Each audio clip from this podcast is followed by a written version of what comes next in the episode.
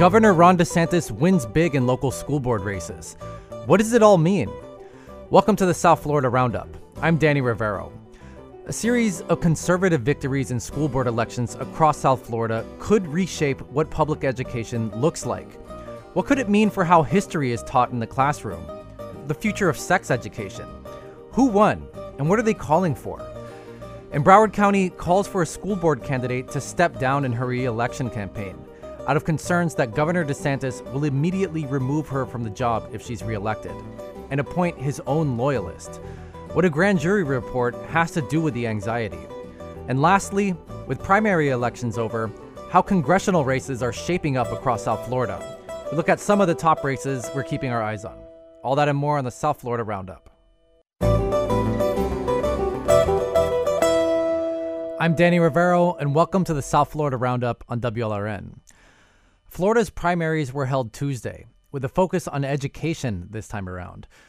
Governor Ron DeSantis endorsed 30 school board candidates throughout Florida, and they did remarkably well. In Miami Dade, Monica Colucci and Roberto Alonso won their elections for the school board, championing what the governor calls the DeSantis education agenda. The, politic- the politicization of the school board elections have come as a surprise to a lot of voters. Voter Jaime Rivera was at the West Miami Middle School polling location Tuesday afternoon. Knowing how politicized even our school boards have become nationally really is mind blowing to me. Those are the races and those are the areas of our community that I never thought would be so politicized. Did the governor's endorsements bring more people to the polls? What can we expect from these new school board parents? What drove you to the polls? And how important are the school board issues to you? You can call us at 800 743 WLRN. That's 800 743 9576. You can also tweet us at WLRN. Joining us now are WLRN's education reporter Kate Payne and the Miami Herald's education reporter Sommer Brugal. Kate and Sommer, thanks for joining us. Thanks, for having us. Sommer, let's let's start with you. Um, just from a bird's eye view, what exactly took place this week in Miami Dade School Board in, in, in the elections? Yeah, so there were there were four seats up for grabs, um, you know, and two incumbents uh, won their reelection bid: uh, Maritere Rojas in District Six and Dorothy Bendross-Mindingall in District Two. Um, for the other two races, you know, I think what we can say is that DeSantis won. Um, and what that means um, is, is that issues or ideas like increasing parental rights um, and, and a return to a more conservative approach to education, or I'm using air quotes, a, a back to basics education model really has support in, in the community from, from what we're seeing. And, and what I mean when I say back to basics, it's this idea that um, we return education to, uh, or we focus education on reading, writing, math, and civics. Um, and we really kind of work towards removing ideas and conversations about social issues out of the classroom. Um, so I think that's, you know, what we can say in, in a big, like you said, bird's eye view of, of kind of what happened this week. And, and Kate, what are the implications moving forward of the shifting dynamics on the Miami Dade School Board? Is is there a new makeup of the new school board now? So, in some sense, yes. Uh, I mean, I think the the implications are significant. The sort of breakdown of how the members are leaning, as far as um, you know, conservative versus more liberal members, is the same. There's still a conservative leaning majority, but you know, these um, two uh, DeSantis endorsed candidates that we saw win this week were coming from the right, you know, challenging an incumbent in Marta Perez from the right. And so we're seeing this rightward shift. Um, and in, you know, the state's largest school district, uh, the fourth largest in the country, there are a lot of children, there are a lot of families, a lot of public money in this district. And I think it'll be a question of, you know, how much we see DeSantis's agenda reshape public education here in Miami Dade on social issues like how LGBTQ people are treated in school and on curriculum, um, with how things like race and, and American history are taught, um, and potentially with school choice as well. And Sommer, the the victories of Monica Colucci and Roberto Alonso are clearly both Republican victories, even though these races were technically nonpartisan. Mm-hmm. Um, what are voters on the other side of the of the races saying about it? Like, I mean, were, were these districts heavily Republican leaning in the first place, or was it a question of voter turnout? Um, well, you know, there's a couple of questions in there, so I'm going to go one by one. Um, you know, I think when when it comes to um, you know voter turnout and and what we saw there, um, we can definitely say that there were um, there were indications that um, you know more people came out to support school board races. You know, we we published a story earlier this week. One of my colleagues did um, that showed you know this year an average of you know 30,000 voters um, came out and voted for school board uh, races compared to about 25,000 in the 2018 midterm election. So that just goes to show that there was definitely this support, or I guess people were paying attention to these school board races. Um, and, and I think that could also say, and it could also show just how, um, I guess, how much weight DeSantis's uh, endorsements do hold. I mean, we, we saw that there was a lot of energy and a lot of political capital that the governor and others, um, like Lieutenant Governor Jeanette Nunez, spent in these races and, and energy that was put into these races. So I think we can say for sure that you know his influence mattered in this race. Um, in terms of what people are saying about the outcome of this race, um, on the other side, or, or people who might not necessarily support the governor's agenda or education agenda, if you will, um, I think they're concerned.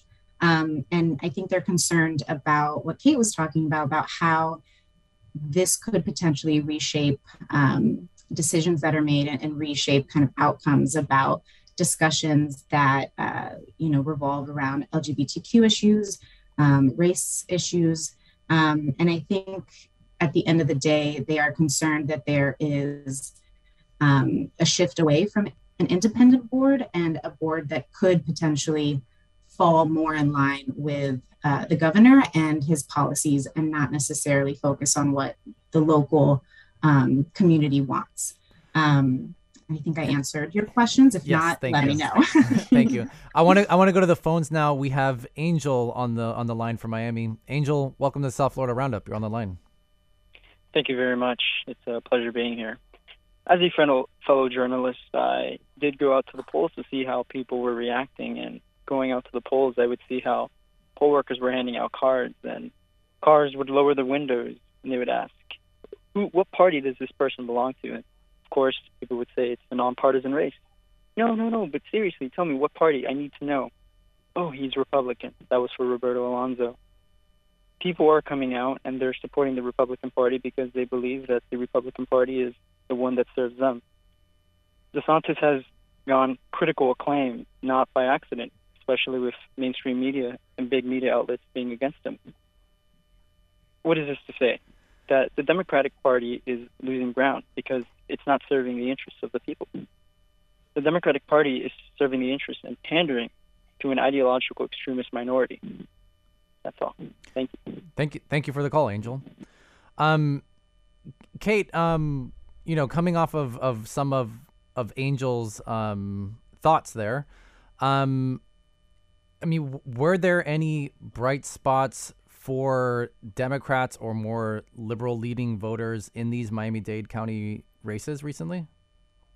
Well, we did see incumbent Dorothy Bendross-Mindingall um, won her race. So uh, she drew one challenger and um, easily outraised um, and, and, easily held on to her seat. Um, so that was that was something.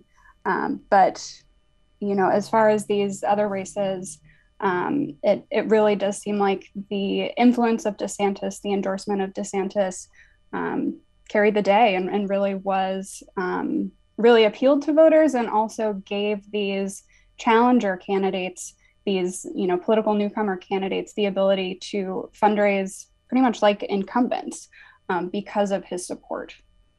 And and Sommer, the winning candidates Roberto Alonso and Monica Colucci in, in particular, they've promised to boost the role of parents in public education. What exactly does that mean? Yeah, I think, you know, in short, it means exactly that. It means that they are being invited. And and I will say, you know, I think a lot of people will argue the flip side of that, that their parents have always had a right to um, you know, be involved in their child's education. I think what we're seeing now is this added emphasis on parents being able to potentially challenge a book that a teacher would like to use uh, in the classroom or challenge uh, a whole curriculum that the district is, is trying to use. And, and we saw that recently with, mm-hmm. um, you know, a couple weeks ago with um, the comprehensive health and sexual education textbook. Um, I guess debate is the word to use. Um, and, and I think that's what we could potentially see more of when you have this emphasis on, uh, you know, parents being invited to, to make decisions about what they think their child should be learning and, and when. I'm Danny Rivero. You're listening to the South Florida Roundup on WLRN. We're talking the shifting dynamics of the Miami Dade School Board and what it could mean for the future of public education here. And we're joined by Sommer Brugal, the education reporter for the Miami Herald, and also Kate Payne, WLRN's education reporter.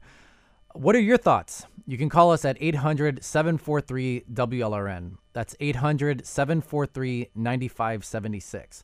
You can also tweet us at WLRN.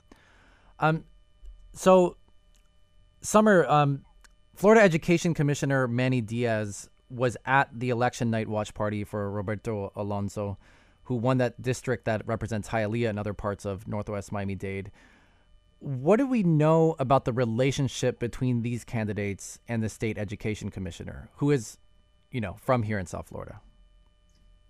Yeah, you know, um, I I was also at Alonso's watch party or victory party, um, and and I asked Diaz uh, or Commissioner Diaz, you know, how he knew uh, Alonso, and, and he said that they had been friends for quite some time.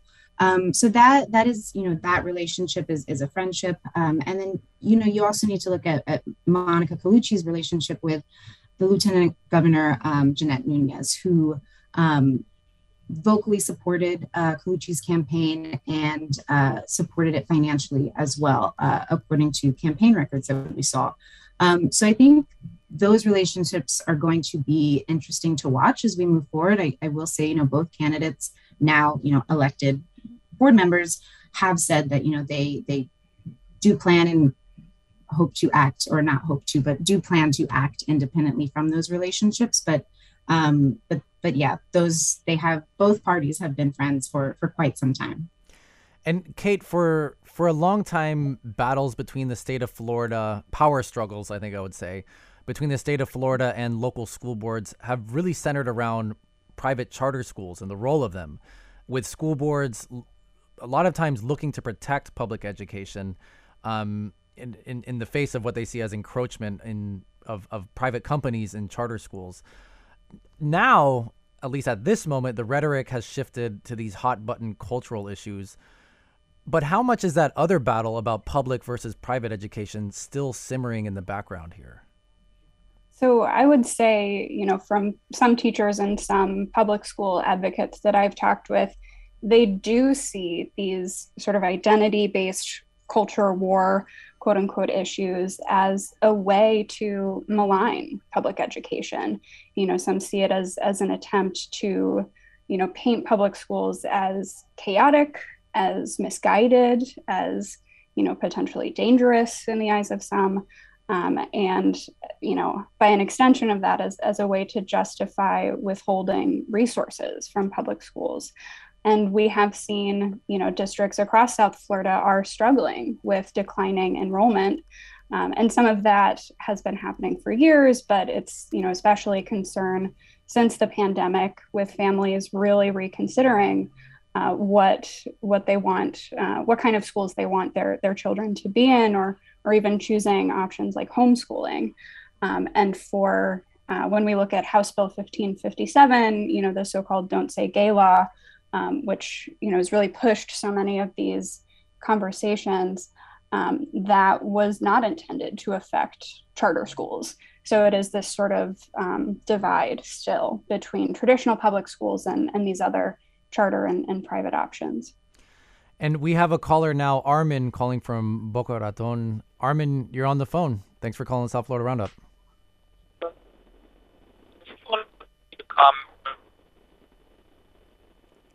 um, I agree that patient uh, that the. Can you hear me? Yes, we can.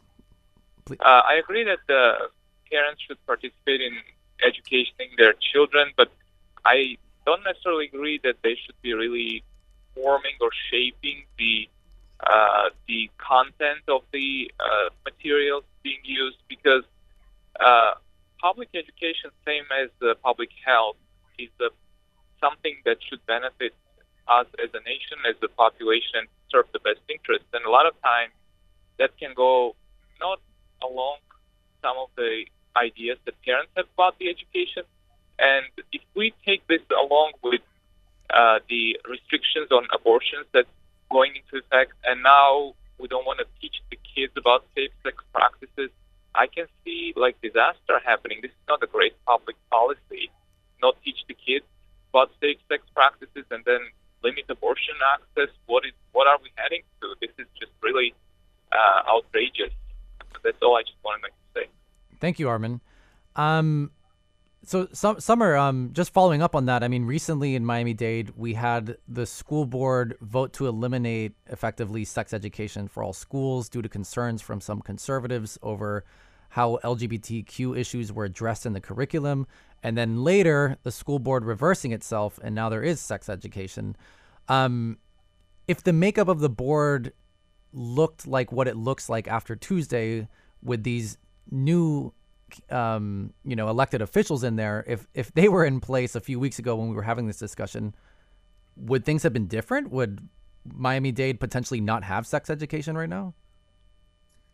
You know, that's a great question, and actually one that I've been trying to answer all week. Um, so I have, you know, been talking to people in the community, uh, whether that's, you know, parents or, or you know, teachers, and and I think, I don't think we can necessarily say for sure if things would have been different. Um, but you know, I do think if if we look at who's replacing who, um, the the flip flop, if you will, came from the chairwoman, um, who, by all accounts, has is historically conservative, um, and she ended up flipping her vote and voting in favor to adopt it. Um, and and you know, I, I think some people would argue if uh, you know a new member is in that seat and disagrees with you know or is aligned with more conservative values and the parents and the conservative parents who have raised issues about these social issues, um, then yes, then I think a lot of people could say that maybe the vote would have been different. Um, but but I hesitate to say, you know, we could know that for sure. I think that is something that we will be looking forward to um, or looking for as we move um, as we move ahead um, and into the new uh, and as we see the new board take shape um, is it when these social issues do present themselves, uh, especially issues like curriculum, um, LGBTQ issues, race related issues. I think that's when this new board um, and these um, uh, loyalties could be put to the test.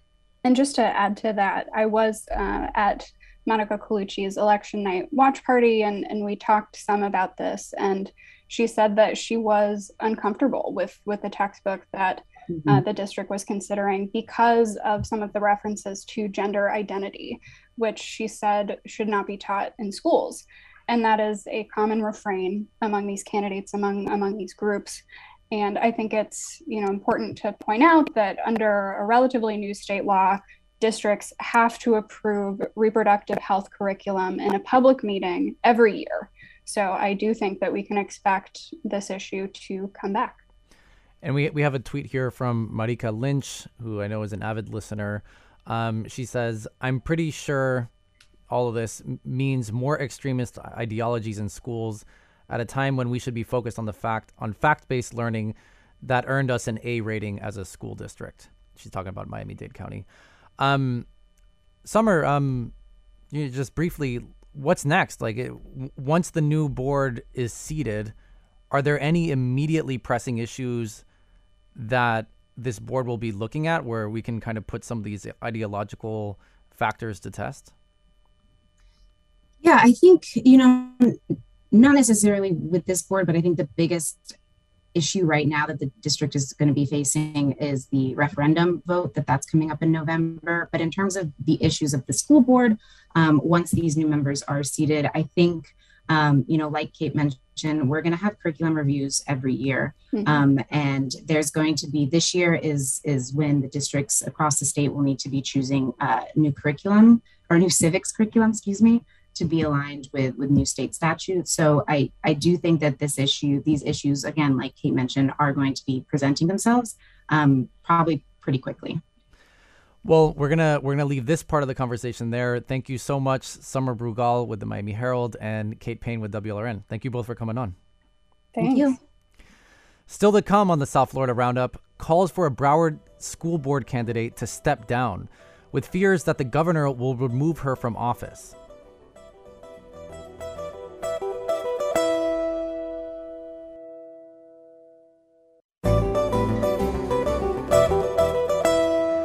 I'm Danny Rivero. Welcome back to the South Florida Roundup on WLRN. Continuing with education, we shift our focus now to Broward County. Voters there approved a new tax increase to fund schools, and two incumbents were reelected, while a third has to go to a runoff election on November 8th. Incumbent Donna Korn for District 8 was in a tight race with Allen Zeman, a former senior executive at the Pentagon. However, a grand jury report was released uh, the Friday before the primaries, recommending Governor DeSantis remove five school board members for, quote, incompetence and neglect of duty.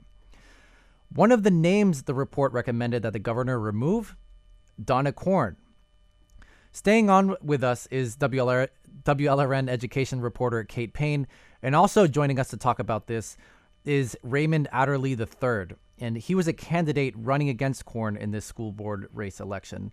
Um, what are your thoughts on this? You can call us at 800 743 WLRN. That's 800 743 9576. Kate, let, let's start off with you here. Um, just to get into the background of this grand jury, jury report that recently came out, where did this come from and why did it drop just now? So, as folks may remember, uh, back in February of 2019, Governor Ron DeSantis asked the Florida Supreme Court to launch this grand jury investigation. And that was a year after the shooting at Marjory Stoneman Douglas High School. And this was a statewide investigation looking at whether school districts were failing to follow state law in a way that endangered student safety and whether they were misusing public funds related to school safety. Um, and this was, you know, a significant um, probe um, into multiple school districts and, and, led to the indictments of three Broward officials. Uh, Superintendent Robert Runcie left the district uh, because of this. And the grand jury actually finished its work more than a year ago in April of 2021. But the public release of the report was delayed until now um, in part because people named in the report had been suing to keep it confidential, and that included some school board members, according to reporting by the Sun Sentinel. And what exactly does this report refer to when it cites incompetence and negligent, negligent, neglect of duty when it comes specifically to Broward School Board member Donna Korn? So those are specific terms, um, incompetence and, and, neglect of duty, that are referenced in the state law that empowers the governor to remove local officials from office. So they're very particular in, in using that language. Um, and this, the, the final grand jury report um, was really centered on uh, the district's bond from 2014. This was um, a massive school reconstruction effort um, using public funds to do, you know, tons of, of renovations to schools across the district.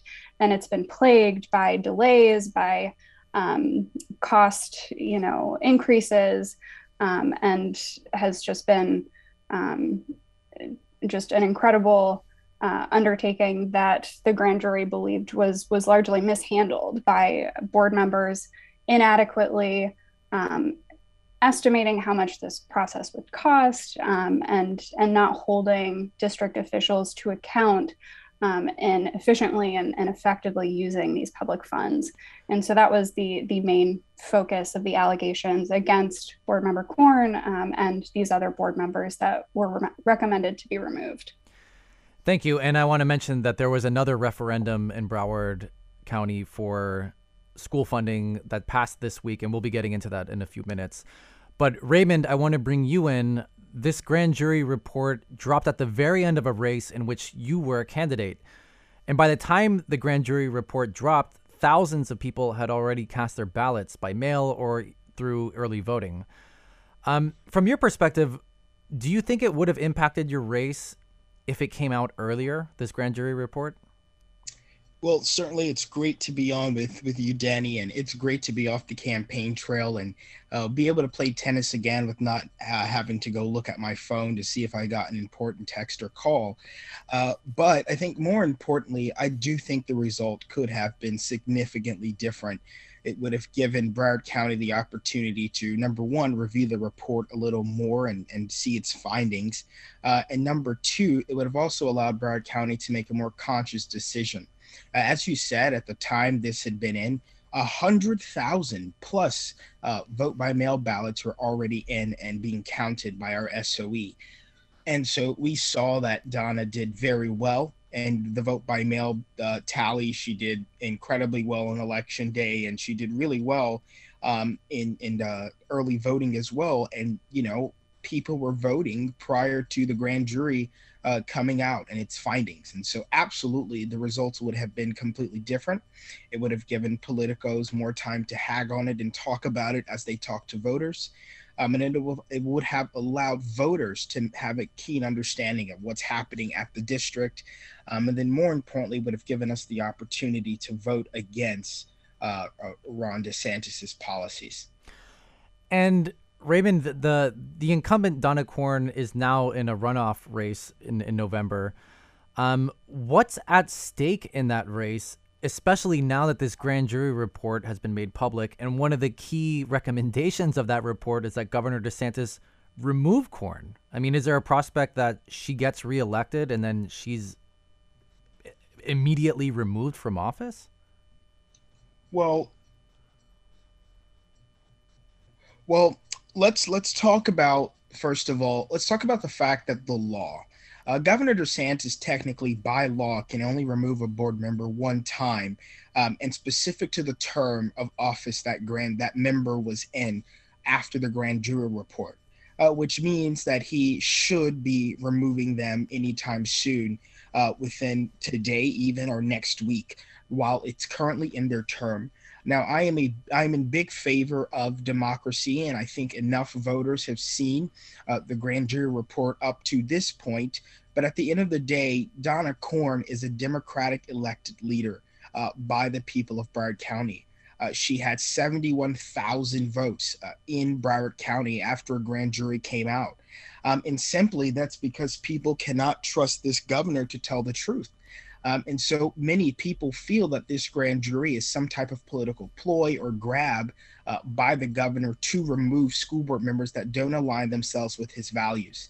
And I'm sure, as you know, uh, our school board was one of many school districts across the state that defied the governor and his COVID mandates. Uh, we are a district that signed um, a, a resolution. I'm, I'm, Raymond. I'm, I'm sorry. I actually have breaking news that I want to add here. Just just now got this in my inbox from the the governor's office. I'm gonna I'm gonna read you this. It says today, Governor Ron DeSantis suspended Broward School Board members Patricia Good, Donna Korn, Ann Murray, and Laura Rich Levinson from office, following the recommendations of the 20th statewide grand jury.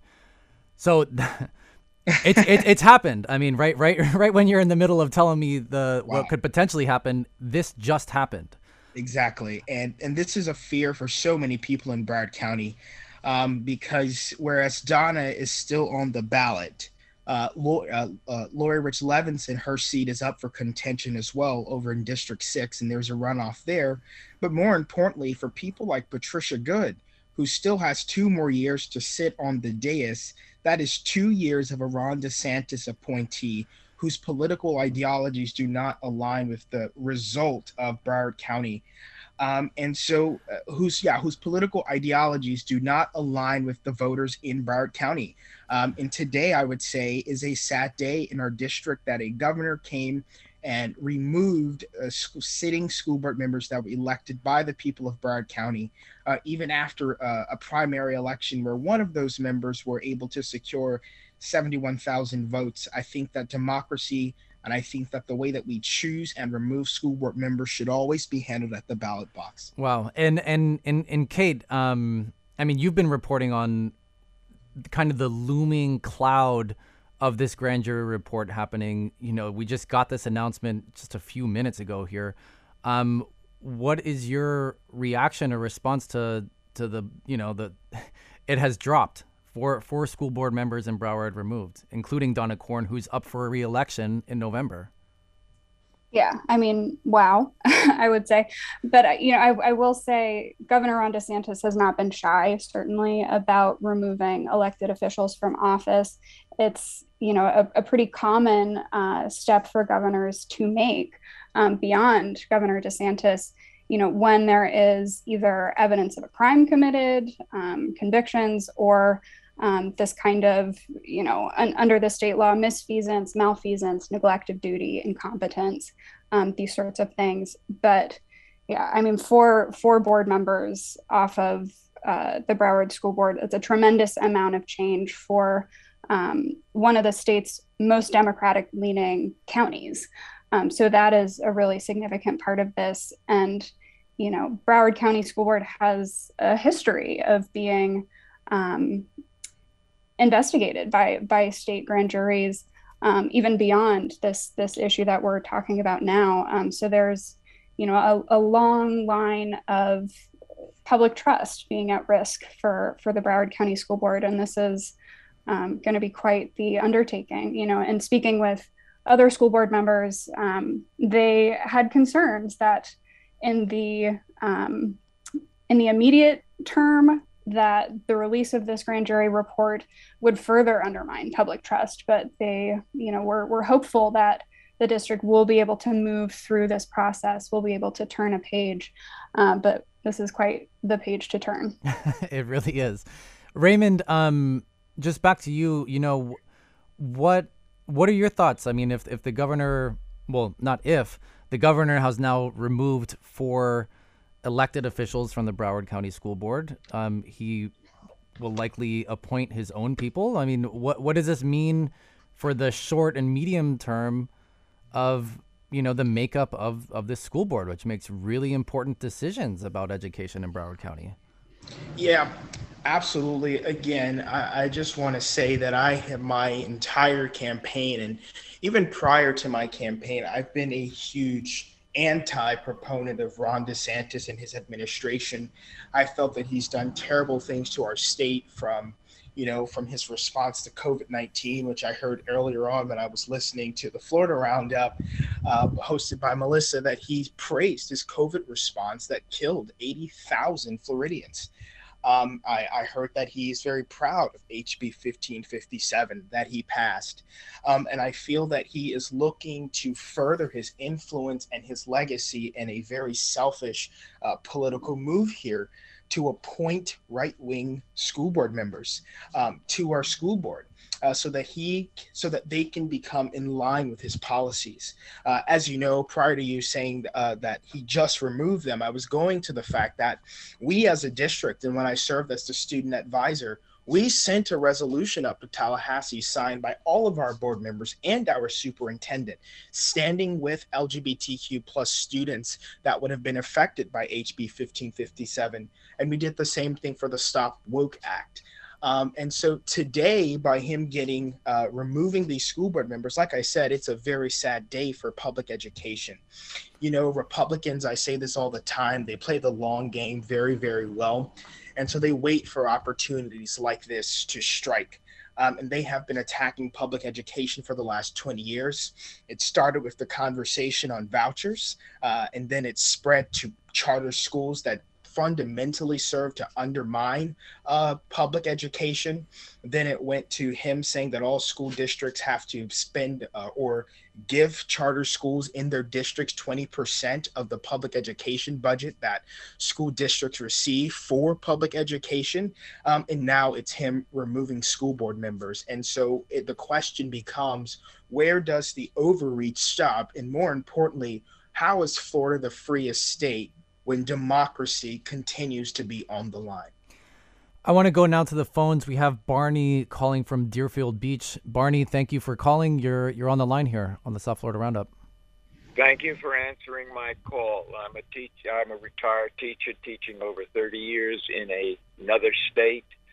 Uh, I am very perturbed seeing the very fascistic turn of our electorate and how they are burning books, how they are attacking LGBTQ uh, people, attacking other minorities, where none of these questions historically or sexually have ever come up in my years of teaching. And I find that this is an overreach by the government of a party that wants freedom for everybody. I am very perturbed with this, and I hope somehow or other we can put a stop to it. Well, th- thank you for your call, Barney. Um, you know, we just have a few more minutes here on this topic. I don't want to let us go without actually touching on the referendum that passed this week that will see Broward County taxes increase to better fund public education. Um, obviously, there's a lot of other things going on, but that's the major thing that passed this week as well. Um, Raymond, what what does this referendum mean now that it's passed? Like, where where's that money going to be going towards? Well, so the referendum, I believe, is um, well. Number one, I have always been very harsh and critical of my local school district, um, and I like to describe the referendum as paying the salaries for everyone we hired after Marjorie Stoneman Douglas, um, and so that is our mental health specialists that we brought on, uh, our SROs that we have in schools that are not attached to uh, local police departments because that's how it works in Broward. You either have SROs that cities school resource to, officers. Right, school resource officers that are given by cities and paid by the city, or they are we have to fund the city to give us those police officers within those schools. Um, but also our um, you know security specialists that are on campus the teachers that we hired after that. And so what the referendum did in 2018 uh, was it allowed for those people to get significant bonuses and in many cases it was one-time bonuses or one-time bonus a year or a, a significant stipend to their paycheck um, and so this money was running out. But more importantly, since we now have to share 20% of it with charter schools, the money would have went away much, much quicker. Um, and so the school board had to raise the rate at which we were collecting uh, our money for that project or that referendum from a half mill to a full mill. That way, we could be able to continue to do that for our teachers and our uh, so uh, our security specialists, our mental health professionals, um, so that we wouldn't run out of dry and have to have massive um, pay cuts and and massive leaves in our district. Got it. Thank you. And we're gonna have to leave it there for this conversation. Thank you so much, WLRN education reporter Kate Payne and Raymond Adderley III. Thank you both so much for coming on. Thank, Thank you. you. Still to come on the South Florida Roundup. After the primaries, we take a look at how South Florida's congressional races are shaping up for November. You can call us at 800 743 WLRN.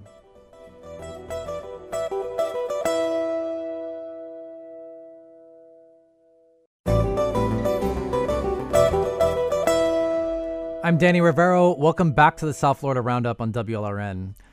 Primary elections for congressional seats wrapped up this week, and that means we finally have a clear view of the big ticket races that we'll be seeing in November. A congressional race in Miami looks like it's going to be a nail biter between incumbent Republican Congresswoman Maria Elvira Salazar and Democratic nominee State Senator Annette Taddeo. And in Broward and Palm Beach counties, less competitive races, yes, but there's still a lot going on and a lot to talk about. Joining us now is WLRN's Palm Beach reporter Wilkin Brutus, and we're also joined by Miami Day, by Miami Herald politics reporter Bianca Padro Ocasio. Wilkin and Bianca, thanks for coming on. Hey, thanks for having me, Danny. Yeah, thanks for having me too. thanks for coming on. Um, Bianca, let's start with you. Um, the race between incumbent Republican Congresswoman Maria Elvira Salazar and Democratic nominee Annette Taddeo looks like it could shape up to be one of the most competitive races in the country. Tell tell us a little bit about the dynamic that's shaping up here in this race. Yeah, so this race is probably going to be the only real competitive congressional race that we'll have in South Florida, at least, and one of the few that we'll have in, in the whole state. Um, it's going to be uh, incumbent Maria Elvira Salazar, a Republican, and, and then Taddeo, who's a state senator, Democrat. And uh, she actually dropped her gubernatorial bid earlier this year to run for the seat. And a lot of Democrats were happy about that because uh, it didn't look like they really had a sort of heavyweight uh, Democrat who was going to uh, be able to to run in this district that they knew uh, could potentially uh, be competitive. And after redistricting, uh, this district has become a little bit more Republican. It's a seat that Salazar uh, flipped in 2020 um, from uh, incumbent Don flipped, a few, flipped a few times at this point. Right, right, and uh, and I think it's pretty interesting because it's going to really uh, come down to sort of these dynamics and trends that we've been seeing uh, playing out among Hispanic voters in uh, really the state of Florida, but primarily here in Miami Dade County in South Florida. Um, we sort of see that Maria Elvira Salazar, she really messages a lot to the sort of sentiment that a lot of uh, Latinos have down here in Miami Dade about, you know, casting Democrats as socialists. Uh, this was something that really was very effective for her in 2020. Um, but it's going to be interesting how that's going to play against Annette Taddeo, who is Colombian American. Um, she has this sort of very uh, a compelling personal story about fleeing Colombia and uh, her dad being kidnapped by the FARC, which is this Marxist guerrilla group from Colombia.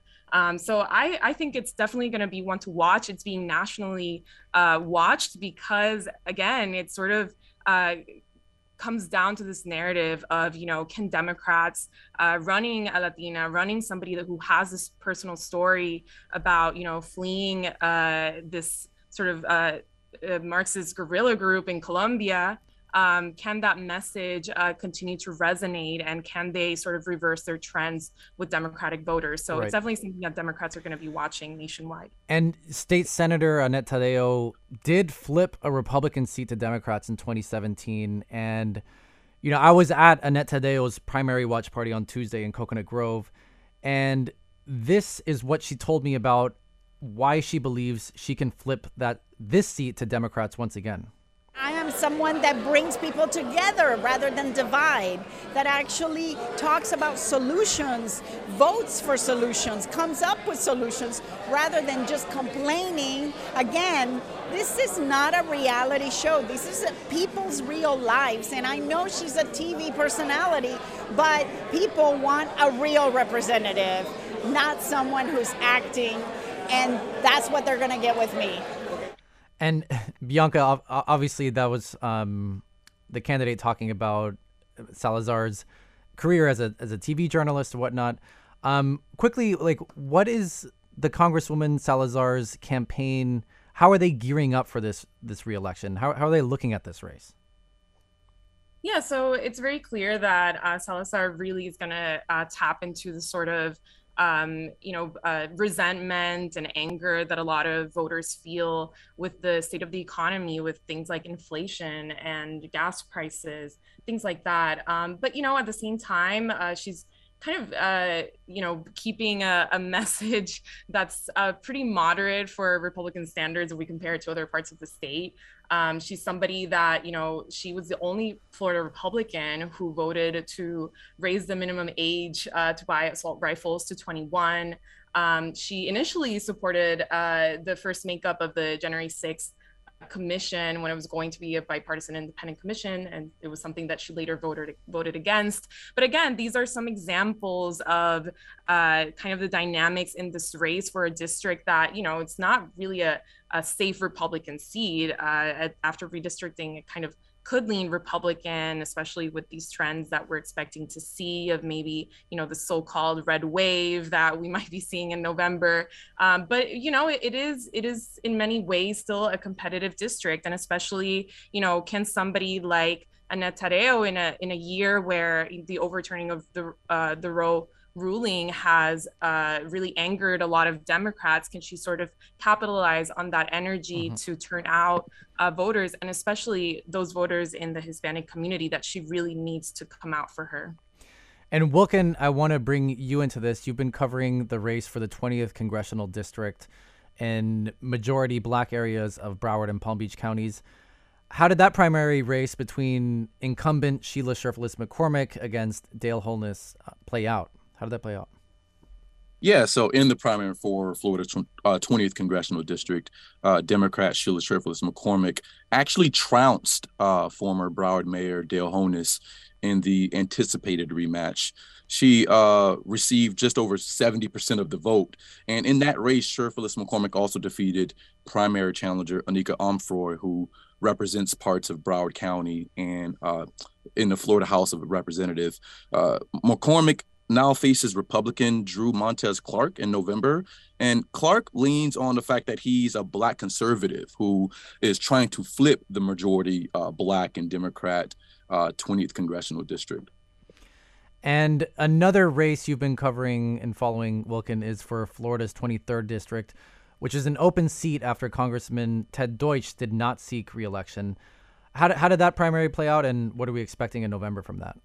Yeah, so so Jared Moskowitz um, won the Democratic primary for that district uh, with more than 60% of the vote. The seat covers parts of Broward and southern Palm Beach County. And Moskowitz is actually uh, a former city commissioner in Parkland. Um, and, and, Danny Ted Deutch served that district since 2010, so it's a pretty big deal.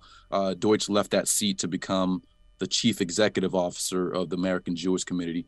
Committee, and he Moskowitz uh, faces GOP winner Judd, or I'm sorry, Joe Budd, who is founder of a nonprofit that supports Donald Trump. Um, but that district heavily leans Democratic, so um, I think Moskowitz may have the advantage uh, come November. And just quickly for for both of you, um, Bianca, what are you going to be paying attention to in the lead up to November in particular? Um, I'm definitely going to be watching this uh, Florida 27th race, uh, I'm I'm really going to be paying attention to the sort of uh, messaging that Democrats are, are going to have to to really hone in on for Hispanic voters because that's going to be such a crucial demographic, uh, you know, up and down the ballot uh, with Val Demings and Marco Rubio, um, et cetera. So I'll be watching those two races particularly. And Wilkin, you? Yeah, so there's all sorts of issues that appeal to voters' minds right now. The politics in our school boards, uh, rising costs of rent, inflation looks to be going down to some extent, and there's all sorts of culture war topics uh, dominating the conversation. So it's going to be interesting to see how Democrats and Republicans position themselves in the conversations and what sorts of policies they hope to implement if they were to win the general election. Um, so yeah, thank, I'm just thank, looking forward to see that. Thank you. Well, thank you both, Wilkin Brutus, Palm Beach reporter for WLRN, and Bianca with the Miami Herald. Thank you both for coming on. Finally, on the South Florida Roundup, I wanted to take the time to bid farewell to an unconventional legend of South Florida journalism. For 10 years, Havana native Al Crespo developed a reputation of having the best sources in the city of Miami. Police officers, code inspectors, and other city officials would regularly leak him documents about questionable things happening at City Hall and Crespo reported on them with his characteristic passion and, yes, anger at things he saw happening in his city. The thing is, Al Crespo was not a paid watchdog journalist. He was a very concerned citizen, and he did all of his reporting and blogging on his own time and on his own dime. Elected officials hated him, but that was because he was onto them. Over the years, Crespo broke stories of municipal corruption before all the major outlets scooping the Miami Herald, major TV stations, and yes, us at WLRN. Here's Crespo speaking at a City of Miami meeting in March of 2019. I'm going to tell you the best thing, the only thing that you do if you since you've been getting screwed for year after year, issue after issue. When you vote next time, vote everybody out of office and then organize, take to the streets, do whatever you have to do. These people are not going to look out for your interest. They haven't done it for 10 years that I've been writing about the corruption in the city. They're not going to do it today. Al Crespo helped me a few times when I was stuck on a story, and he also helped other up and coming journalists, teaching us how to get key documents that would uncover things happening at City Hall. Al Crespo lived a colorful life, to put it mildly serving 20 years in prison for bank robbery before getting into the film and TV industry, photography, and later into citizen journalism. Well, Al Crespo died at 80 years old at his Miami Shores home last week. We all owe you something, Al, whether we realize it or not. You were a true legend of journalism in South Florida. One last thing to add Al Crespo's dying wish was for everyone to vote at every opportunity they have. At every opportunity they have. That'll do it for the South Florida Roundup. It's produced by Natu Twe. Our engagement editor is Katie Cohen. Our interim managing editor is Katie Munoz. Jessica Bakeman is the senior editor of news. Christine Di DiMattei is the interim newscast editor. Mateo Sanchez is digital editor. The director of radio operations and the show's technical supervisor is Peter J. Mares. Richard Ives answers the phone. And I'm Danny Rivero. Thank you so much for calling and listening.